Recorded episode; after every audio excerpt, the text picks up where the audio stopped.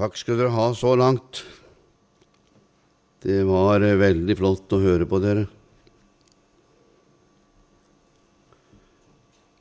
Jeg hadde akkurat en god venn av meg fra Vennesla, Betel Vennesla, på tråden. Og eh, han fortalte nå at nå går den på den sjuende uken i teltmøtene.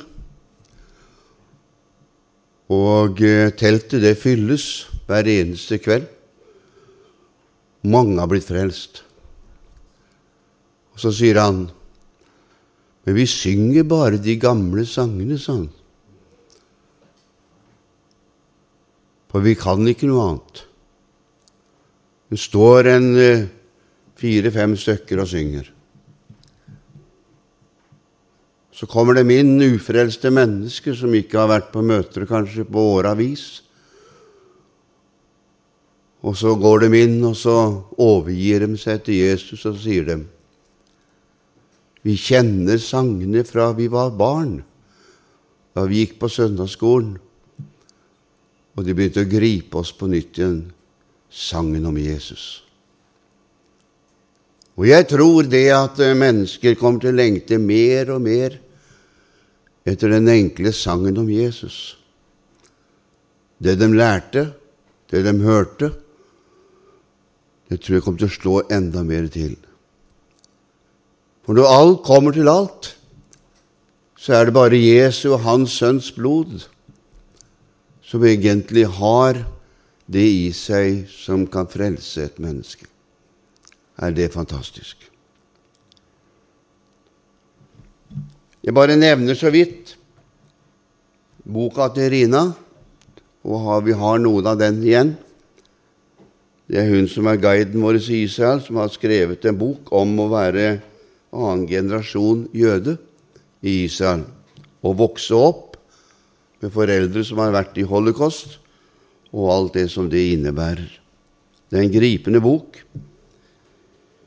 Og så har jeg med meg også Det er ikke så mange igjen, men jeg kan skrive navnet ditt hvis, du, hvis det ikke blir flere igjen og du har lyst på å. Det er 'Endetidsprofetiene' av Toralf Gilbrandt.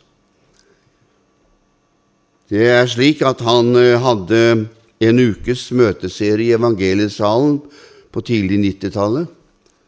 Og den ble tatt opp for å vises på fjernsynet.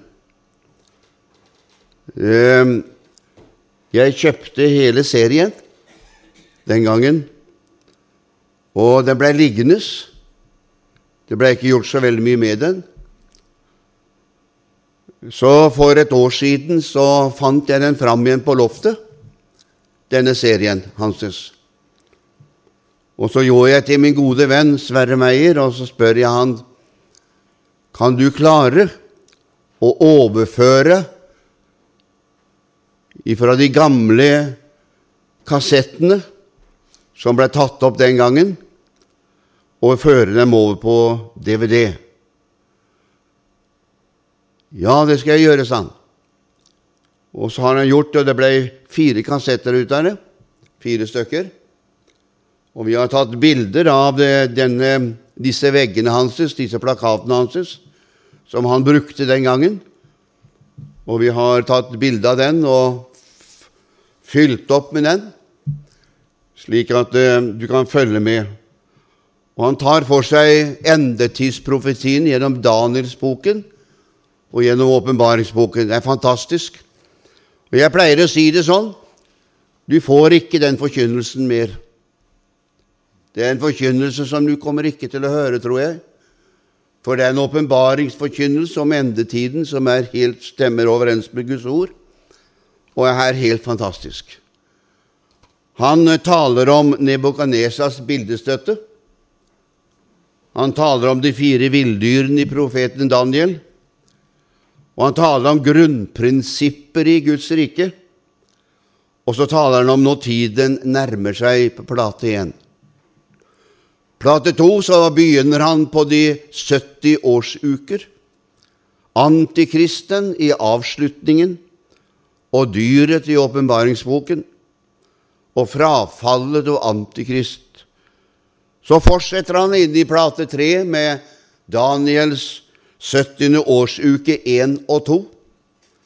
Og så sier, taler han om Israel ned gjennom tidene og Israels første møte med Messias. I plate fire så taler han om tusenårsriket, den gylne tidsalder, Antikrist, og hva skjer når Antikrist kommer. Jeg ser at det gikk veldig mange i går, og jeg har eh, fire igjen i det der.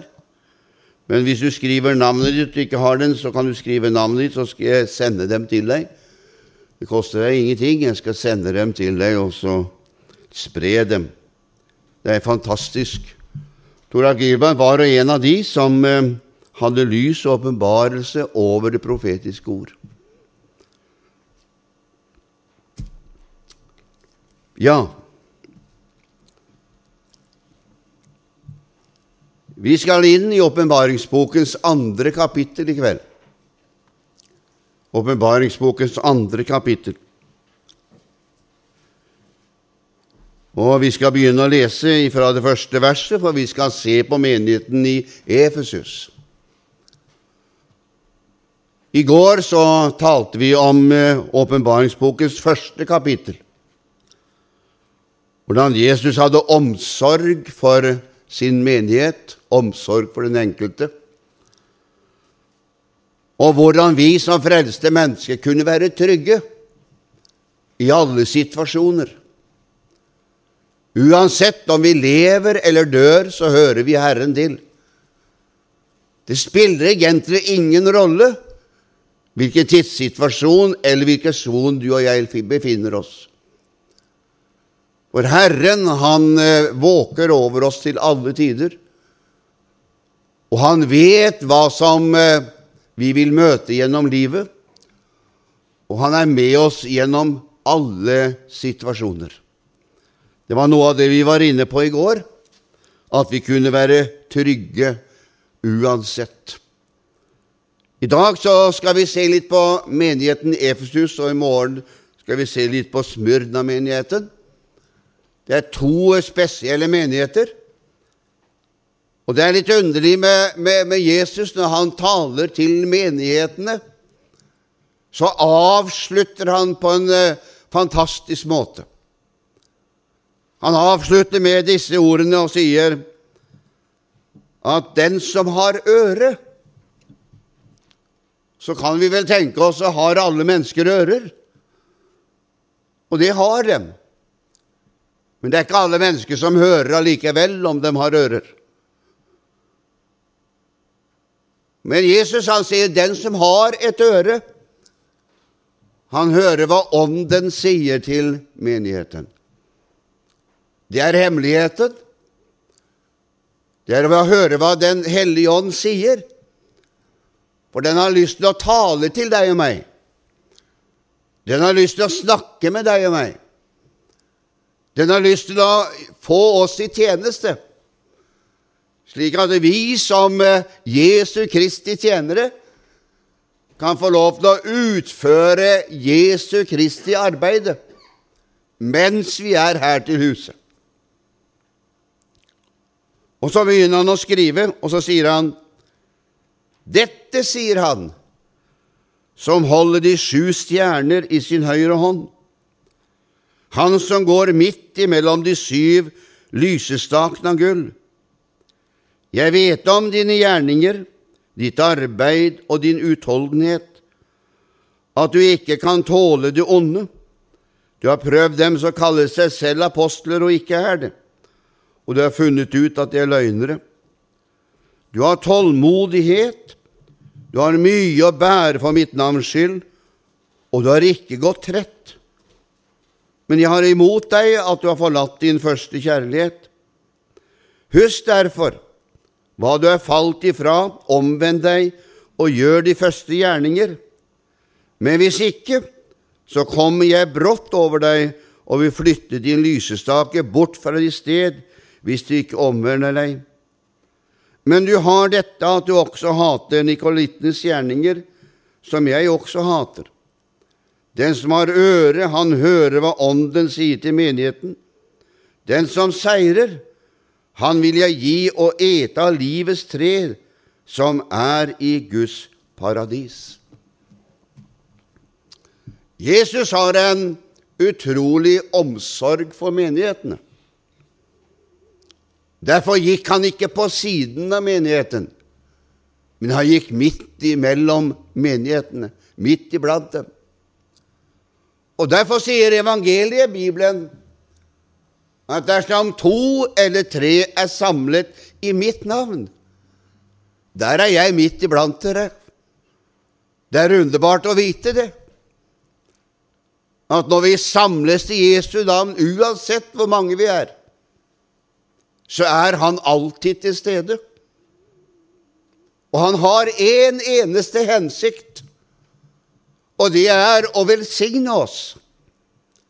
Det er å møte oss. Det er å møte de behovene som fins i våre liv, og som vi trenger hver eneste dag.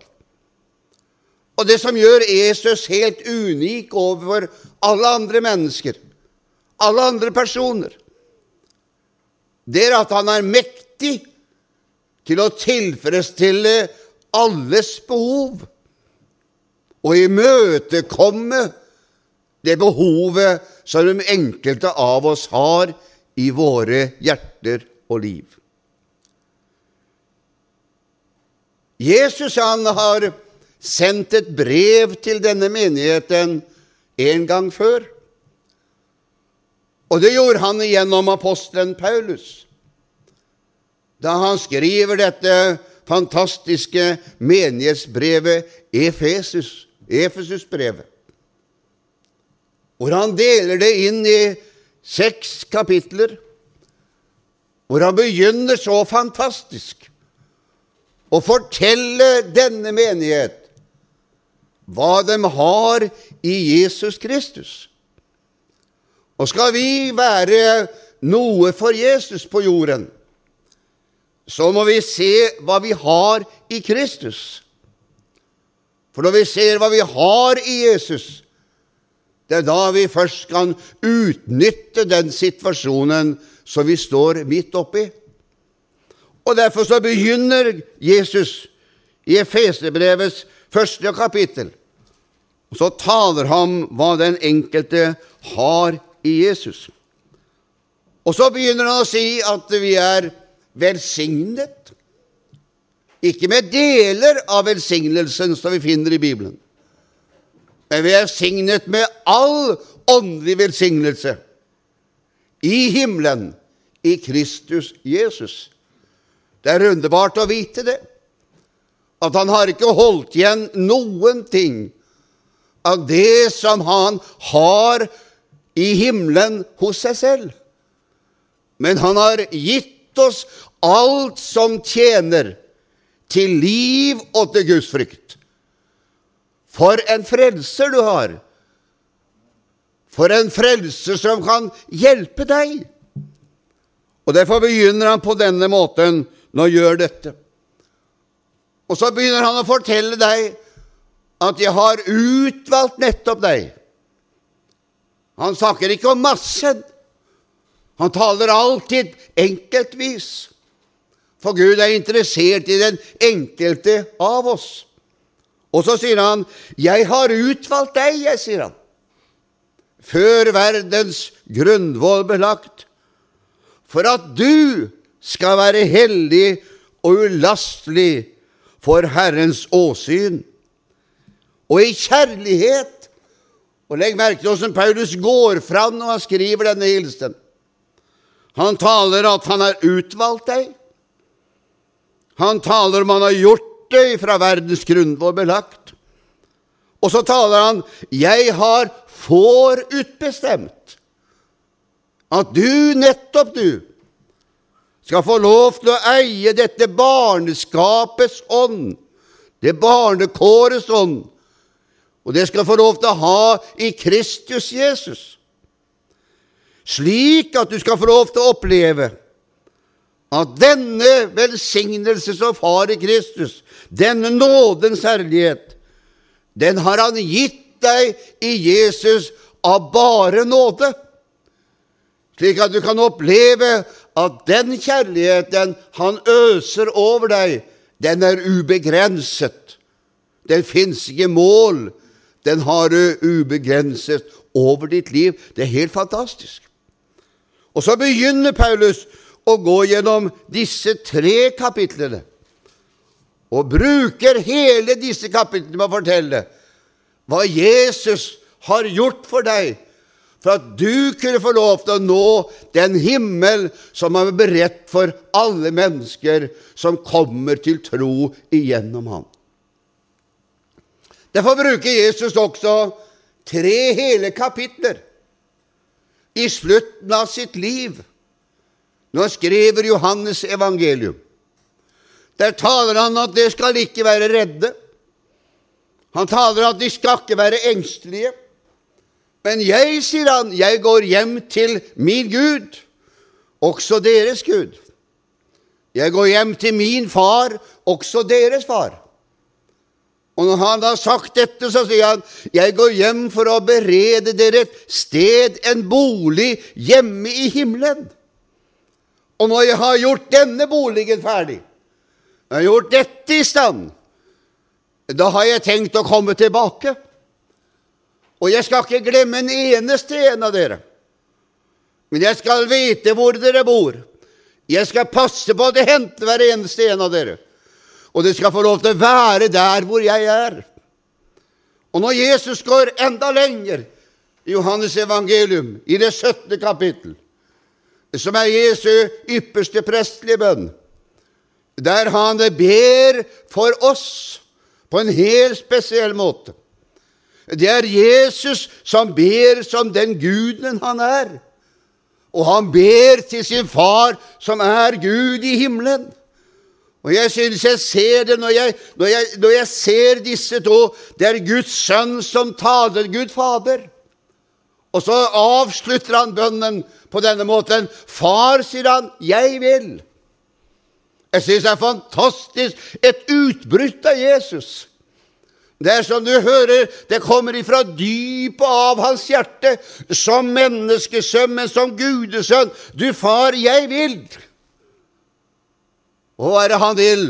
Jo, sier han, jeg vil at det, dem du har gitt meg, dem som er mine, men også dine, dem skal få lov til å komme dit, være der hvor jeg er, så de kan få lov til å se min herlighet. Det er Guds vilje med våre liv. Vi skal få lov til å se Guds herlighet. Og hva er Guds herlighet? Jo, det er den herlighet som den enbårne sønn har fra sin far, det. Full av nåde og sannhet. Det er fantastisk herlighet. Og den herligheten ønsker han å gi til oss alle sammen. 40 år senere så skriver Johannes et nytt brev til denne menigheten. Da går vi inn i åpenbaringsboken. Da skriver han et brev til denne menighet. Ifra han som kjenner alle menigheter. Hver eneste en. Og så skriver han til denne menighet. Så sier han til denne menigheten Jeg vet om Eller han sier det første det er han som holder syv stjerner i sine hender. Det er akkurat som han sier til denne menighet. Hør, mine barn, dere er i mine hender. Og hva er det som gjør hendene til Jesus så spesielle, da? Jo, det er de naglemerkede hender. Det er det som gjør de hendene så spesielle. De er unike ulike andre, alle andres hender. For det er noen hender som strekte seg ut på Golgatas kors, og som løste alle mennesker, også dine og mine menneskers problemer. Og det største problemet vi bar på, det var syndeproblemet. Og det problemet løste han på korset. Halleluja. Og det var noe av dette som også Moses hadde sett. Når han ser og skuer inn i fremtiden, så sier Moses på dette Du Gud, her nede er de evige armer, sier han. Å være med de armene, de omslutter oss. Det er noe fantastisk. De ikke bare omslutter oss, de verner om oss og holder oss inntil seg. Og Det det gjør at du og jeg kan få lov til å oppleve at vi kan bli bevart igjennom alle disse årene som vi lever i ulike situasjoner. For vi har noen hender som omslutter oss bevarer oss. Og derfor så sier han, 'Jeg har dere i mine hender'. Og han kan ikke glemme deg. Så går Bibelen så langt at han sier at om en mor glemmer sitt dine barn Om hun skulle gjøre det, så glemmer ikke jeg deg. For å se, i begge mine hender har jeg tegnet deg. I begge mine hender har jeg risset deg inn. Og hun har gjort det en gang for alle. Så hver gang han, han ser på sine hender, så ser han deg. Og så husker han deg. Det er helt fantastisk. Det er en som husker deg hele tiden, for han ser sine hender. Det hender av og til Jeg vet ikke åssen du har det, men det hender av og til at mennesker spør Kan du huske meg i dine bønner? Og jeg var veldig rask til å svare ja da, det skal jeg gjøre. Jeg husker jeg var veldig rask til det mange ganger. Jeg ville jo ikke si at jeg ikke kom til å gjøre det. Så jeg ville gjerne si til folk som spurte meg ja da, det skal jeg gjøre. Jeg oppdaget så mange ganger at jeg glemte det. Jeg oppdaget så mange ganger at jeg ikke husket det. Så jeg slutta med å si det. Så jeg sa det på en annen måte. Enten må vi be nå mens vi står her, sa jeg. Eller så må jeg prøve å huske på deg når jeg kommer deg i hu i mine bønner. Men det er en som ikke trenger det, og det er Jesus. Han trenger ikke si det, for han kommer alltid deg i hu i dine bønner. Det andre vi finner i Efeserbrevet-menigheten, det var at han går imellom lysestakene. Og hvorfor gjør han det? Han går der for å se etter at alt er som det skal.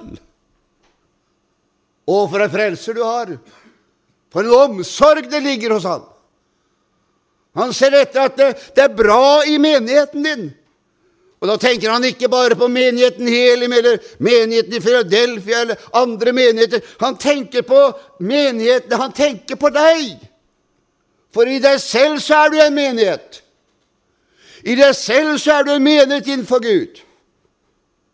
For menighet består ikke av verken stoler, lokaler eller, eller skilter. Menighet består av levende organismer. Levende mennesker som er født på ny til et levende håp. Det består Guds menighet av. Og Derfor finner du Guds menighet over hele verden. Det er helt fantastisk. Jeg har reist en del rundt omkring i verden, og jeg møter mennesker som jeg aldri har møtt før.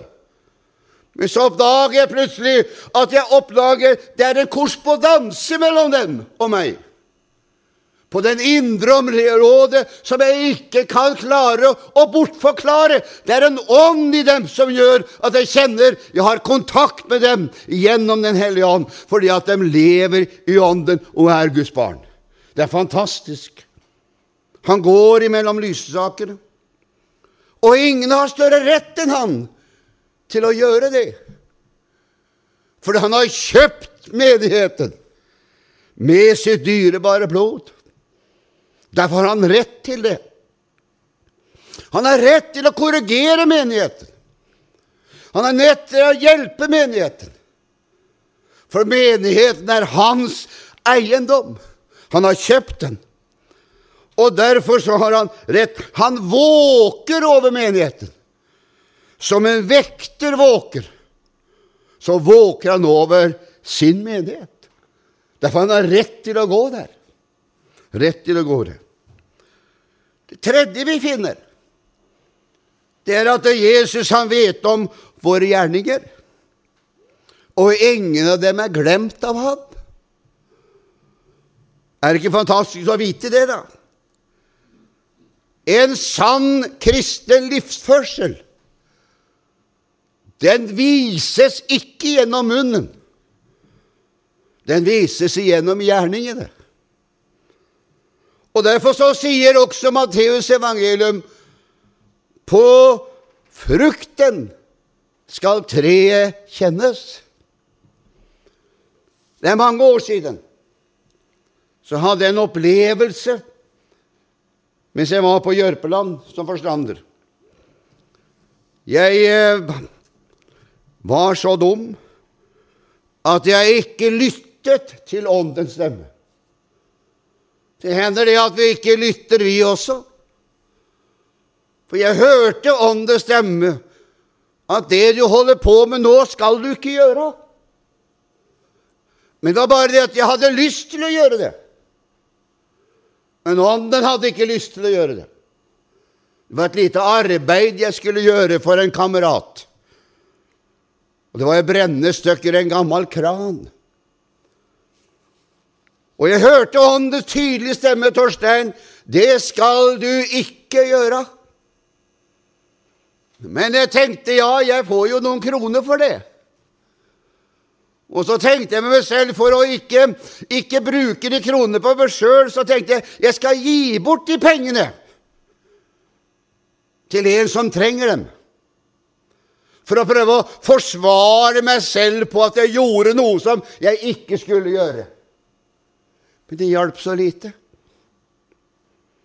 Så det endte med at jeg ble dødssyk. Det endte med det etter to dager. Det endte med at jeg ble liggende på sykeseng og var inn helt over i døden. For jeg hadde blitt blyforgiftet.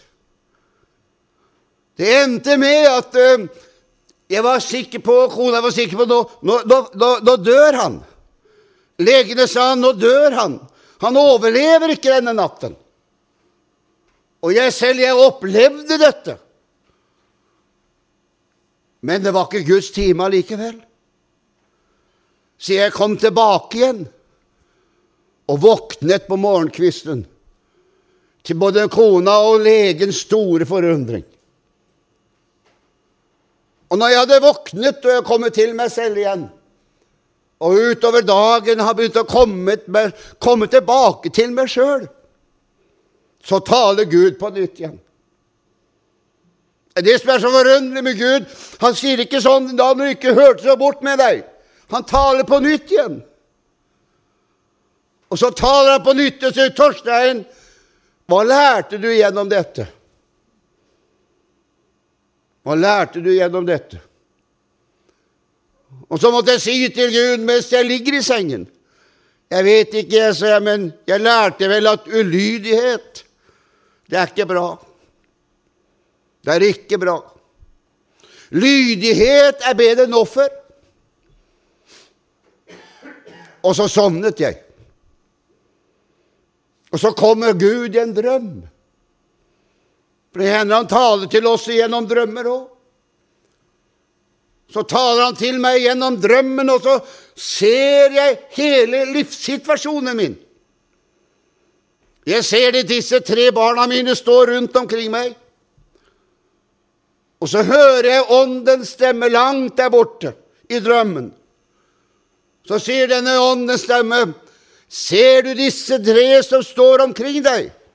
Ja, sier jeg. Den dagen du går ut av tiden, så er det ikke de ordene dine som de kommer til å huske på hele tiden. For de ordene dine, dem stopper den dagen du dør dem. Men det de kommer til å huske etter deg, det er det livet du har levet. Det er det de kommer til å huske. De kom til å si til seg selv 'Det gjorde far'. Sånn levde far. Det var hans interesser. Det var det som var Han snakket om himmelen, han ville til himmelen. Han var på vei som gikk til himmelen. Altså, livet du lever, Torstein, det er det som betyr noe for den etterkomne slekt. Hvordan har du tenkt å leve? Og da husker jeg jeg våknet av drømmen, og så sa jeg til Gud, Gud, tilgi meg. Jeg har lyst til å leve i nærheten av deg så jeg kan få lov til å høre Åndens stemme i mitt indre, i mitt øre. Så frukten av livet mitt kan være sånn at jeg påvirker ikke bare mine barn, men kan påvirke omgivelse omkring meg, slik at de får lyst til å leve som en kristen her på jorden. Det neste vi finner, og som Jesus taler til menigheten i Efesus Jeg vet om tålmodigheten din. Jeg vet om alt dette her. Du har mye å bære for mitt navns skyld. Du har ikke gått rett. Jeg kjenner til alt sammen. Så kommer han med det ene mennet. Og du skjønner, det, det, det, er noe underlig med dette ordet 'menn'. Det har en avgjørende rolle i alle situasjoner. Av og til så snakker vi om hverandre, eller om mennesker. Og så av og til så legger vi ned et 'men'. Og idet vi legger inn dette mennet, så kan det komme et positivt eller et negativt utrop etter dette. I dette tilfellet var det negativt. I dette tilfellet var det negativt. Og er det noen som har rett til å si noe negativt til deg og meg, så må det være han som eier oss. Det må være han som eier oss. Men jeg har noe imot deg. Så går han inn og sier, 'Du har forlatt din første kjærlighet'. Og jeg måtte begynne å grave. Hva er egentlig den første kjærlighet, da? Som dem hadde mistet. For de hadde jo alt det andre. Det var jo ikke noe som du kunne sette finger på, unntatt det ene. Det måtte være noe de hadde fått eller opplevet i begynnelsen av deres gudsliv. Som det ble født inn i. Og jeg har tenkt det må være noe av en forelskelse. Det må være noe av en, en, en kjærlighetsflamme som brant der inne så kraftig at koste hva det koste vil, så hjelper det ikke hva alle andre sier. Men jeg trenger å bli frelst og oppleve Guds herlighet og Guds kraft i mitt liv. Det har kostet mange mennesker dyrt, skal jeg si det, å gjøre dette og ta det valget. Det er den kjærligheten. Koste hva det koste vil, så vil jeg, Jesus, være den som du skal få lov til å lede, eie og bruke. Altså, det må ha noe med den kjærlighetsilden å gjøre. Det ser ut som menigheten i Efesus hadde gått ifra flammen og ned til glørne. Og da blir det at det var en gang. Det kan bli sånn at det går alt sammen går på skinner. Det blir så vant til å gjøre det at man mister egentlig den første hengivenheten. Den som tente. Den som var med og brant så at du klarte ikke gå forbi naboen uten at du måtte komme med noe. Jeg er så heldig at jeg får lov til å reise rundt omkring. Og nå, nå skal vi til Israel, en hel gjeng av dere, og jeg gleder meg veldig. Og vi skal ha med oss en del fra Løten. Ikke få heller, det tror jeg er ti stykker et sted. Og blant en av dem som skal være med til Nøten, er en, en narkoman som har blitt frelst. En alkoholiker som har drukket seg fra hus og hjem og alt som fantes. Kone og barn og alt sammen drakk han seg fra. Men en dag så ble han frelst. For tre år siden, tror jeg det er, eller fire, så ble han frelst. Han ble ikke bare frelst, men han ble løst! Fantastisk. Og så fikk han et helt nytt liv. Og han klarer ikke tie stille om det. Så hvor hen han er i Hamar, han bor i Hamar, hvor hen han er, så må han snakke med mennesker om det nye livet sitt. Og så har han kjøpt seg en båt. Du skjønner, jeg har aldri hatt så mye penger som nå, sier Så han kjøpte seg en motorsykkel.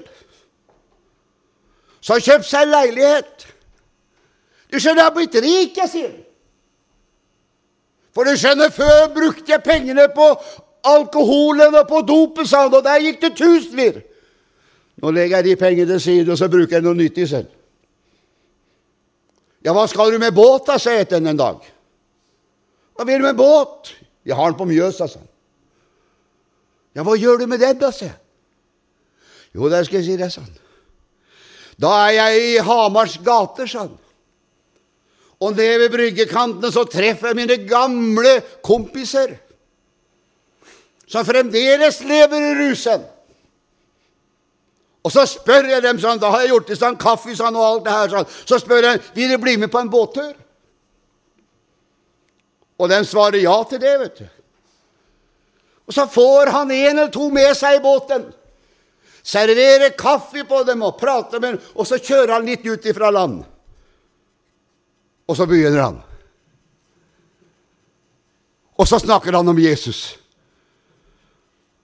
Og du skjønner det som er det fine, sa han, de kommer ikke i land.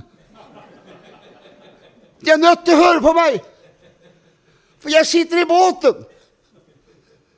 Så de må høre på meg, sa.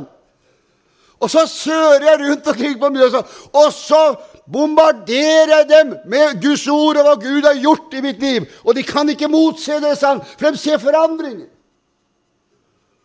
Og hva gjør det? Dette det resulterer i at mennesker blir frelst.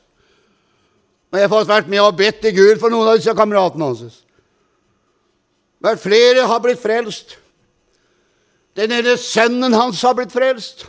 Han ene skal være med til Israel, og den andre har også meldt seg på. Han er ikke frelst. Så han har puffer på, for han må få frelst. Og Her om dagen så ringte han meg så sa han, du, du Torstein, sa han. Ja, sa jeg. Hva er det for noe, sa han. Vet du hva, sa han. Nå har jeg hatt en 20 minutters samtale med ekskona mi, sa han. Og jeg tenkte med meg sjøl Ja, var det så stort, da, tenkte jeg. For han var det fantastisk. For hun har ikke verken sett den eller snakka med den siden hun gikk. Hun har oppdratt barna aleine. Og en dag så ringte jeg til henne, sa han. Og så spurte jeg henne pent. Og så sa, jeg, du, så sa han navnet på henne, så sa han Du, sa han, tror du jeg kan få lov til å være far for mine barn bare litt grann. Jeg forlanger ingenting, bare jeg kan få lov til å være så jeg kan få lov til å være og gi dem noe underveis. Så hører jeg noe av det beste jeg har hørt i mitt liv, sa han. Jeg hørte et ja. For han var det stort. For han har alltid hørt nei. Og som jeg sa, det er ikke noe rart at du har hørt nei, sier jeg, som har ødelagt livet hennes, sier jeg. Jeg fikk et ja, sa hun. Og vet du hva, sa han, nå, hadde, nå var den yngste dattera mi Hun sto til konfirmasjon, sa han, og, og jeg spurte om jeg kunne få lov til å være med og betale på konfirmasjon. Og nå har han begynt å få kontakt med alle barna sine. Han har fått kontakt med kona si igjen. Så sier jeg, tar jeg til her, her en dag vi snakker sammen, så sier gutten min, sier jeg, nå må du gå rolig og viselig fram, for husk på alle de åra du har ødelagt. Det er ikke bare sånn, skjønner du, gutten min, sier jeg. Nei, jeg vet det, sa han. Det er Gud som skal gå foran, så skal jeg tusle etter, jeg, sa han. Det er fantastisk. Nå skal han ha to av de barna sine med seg til Israel. Og den eneste hensikten det er at den siste sønnen kunne bli frelst. Det er hensikten. Koster hele turen på den. Fantastisk. Og hva er det som ligger i han? Det brenner i han! Det er en kjærlighet. En kjærlighet til Jesus som hadde løst han og satt han i fullstendig frihet var det noe av det Efeser-menigheten hadde mista. For Paulus skriver noe om den menigheten. Dere, dere var begeistra for Jesus, men det var like begeistra for mennesker som sto utenfor Jesus, og hadde omsorg for dem òg. At de måtte lære Jesus å kjenne. Det går an å ha det alt sammen og miste begeistringen, så det kommer et men et men. Den første kjærligheten er egentlig opprinnelsen av Den hellige ånds ild. Hellige vil. Og hvor viser den seg? Den viser seg først og fremst, tror jeg, i vårt bønneliv til Ham. Der tror jeg kjærligheten viser seg. Jeg mener ikke det at du skal ligge på kne 24 timer i døgnet. Men Bibelen taler om at vi skal be uavlatelig. Og hvor skal jeg få det til? Jo, det er den ånd som bor i deg. Den ånd som er gjenfødt i deg. Men nevnte det kanskje i går, den sover ikke. Den slumrer ikke. Den er alltid parat og alltid i aktivitet. Den ånd som bor i deg der, Pass på at den ånden er hele tiden i kontakt med den evige verden. La ingenting annet komme foran den. For det er nemlig tre ånder som ønsker å påvirke deg og meg. Det høres så fint ut, men det er den menneskelige ånden. Det er nummer to. Den ønsker å påvirke oss. Det er, det er fornuften, vet du. Den derre ånden som har all den fornuften i seg, det menneskelige i seg. Den har også den religiøse i seg. Du kan da ikke være så begeistret, du må være litt mer forsiktig. Jeg var nyåndsdøpt og bodde i Oslo. Gikk i Philadelphia i Oslo den gangen, tidlig på 70-tallet. Og jeg var begeistra. Så husker jeg en dag jeg satt oppe i musikken. Så snur Morgan Kornmo seg til meg, og så ser han opp imot musikken. Der står vi alle sammen. Vi skulle synge den kvelden. Og så sier han, så plutselig så hører, sier han, 'Du, Torstein, han, kan ikke du be til Gud, for de hører deg', vet du', sa han. Og jeg ba til Gud. Men tro om jeg fikk anfektelse etterpå? Er du så høymælt at de hører deg fra plattforma i gamle Philadelphia og over ned i salen og langt opp på galleri? Djevelen anfektet meg dag etter dag. Er du så høymælt? Skriker du så høyt? Og jeg hadde vondt av det. Men plutselig en dag så oppdaget jeg at det var ikke Jesus som sa det. Men det er han som er kalt for løgneren. Han begynte å blande seg inn i min ånd og fortelle snusfornuftig at sånt noe går ikke an. Nå må du passe deg litt nå. Men da skjønte jeg det var han. Og så husker jeg jeg snudde meg på gata. Jeg snudde meg på. Jeg synes han var bak. For djevelen går aldri foran. Han går alltid bak. Forteller hvor dårlig det er. Alltid bak. Derfor han er lumsk, for han er en sånn en som kommer bakante.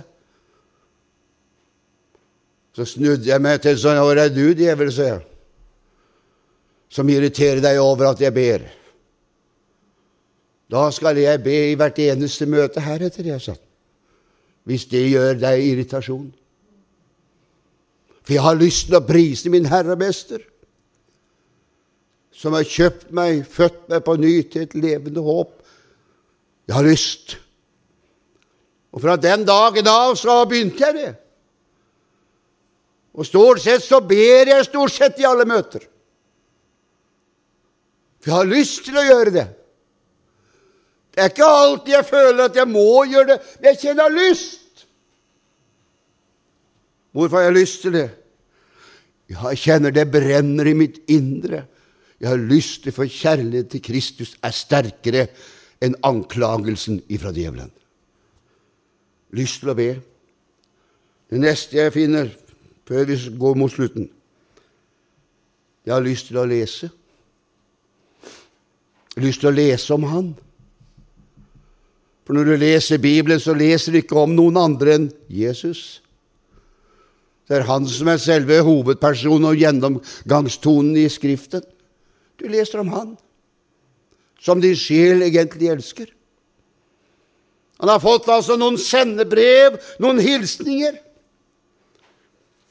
Når jeg var mye ute og reiste før, i gamle dager var Før jeg ble forstander, før jeg satte meg til, så jeg, reiste jeg nokså mye i begynnelsen, ved siden av jobben. Og det blei at Toril og barna var mye aleine hjemme. Da hadde jeg en vane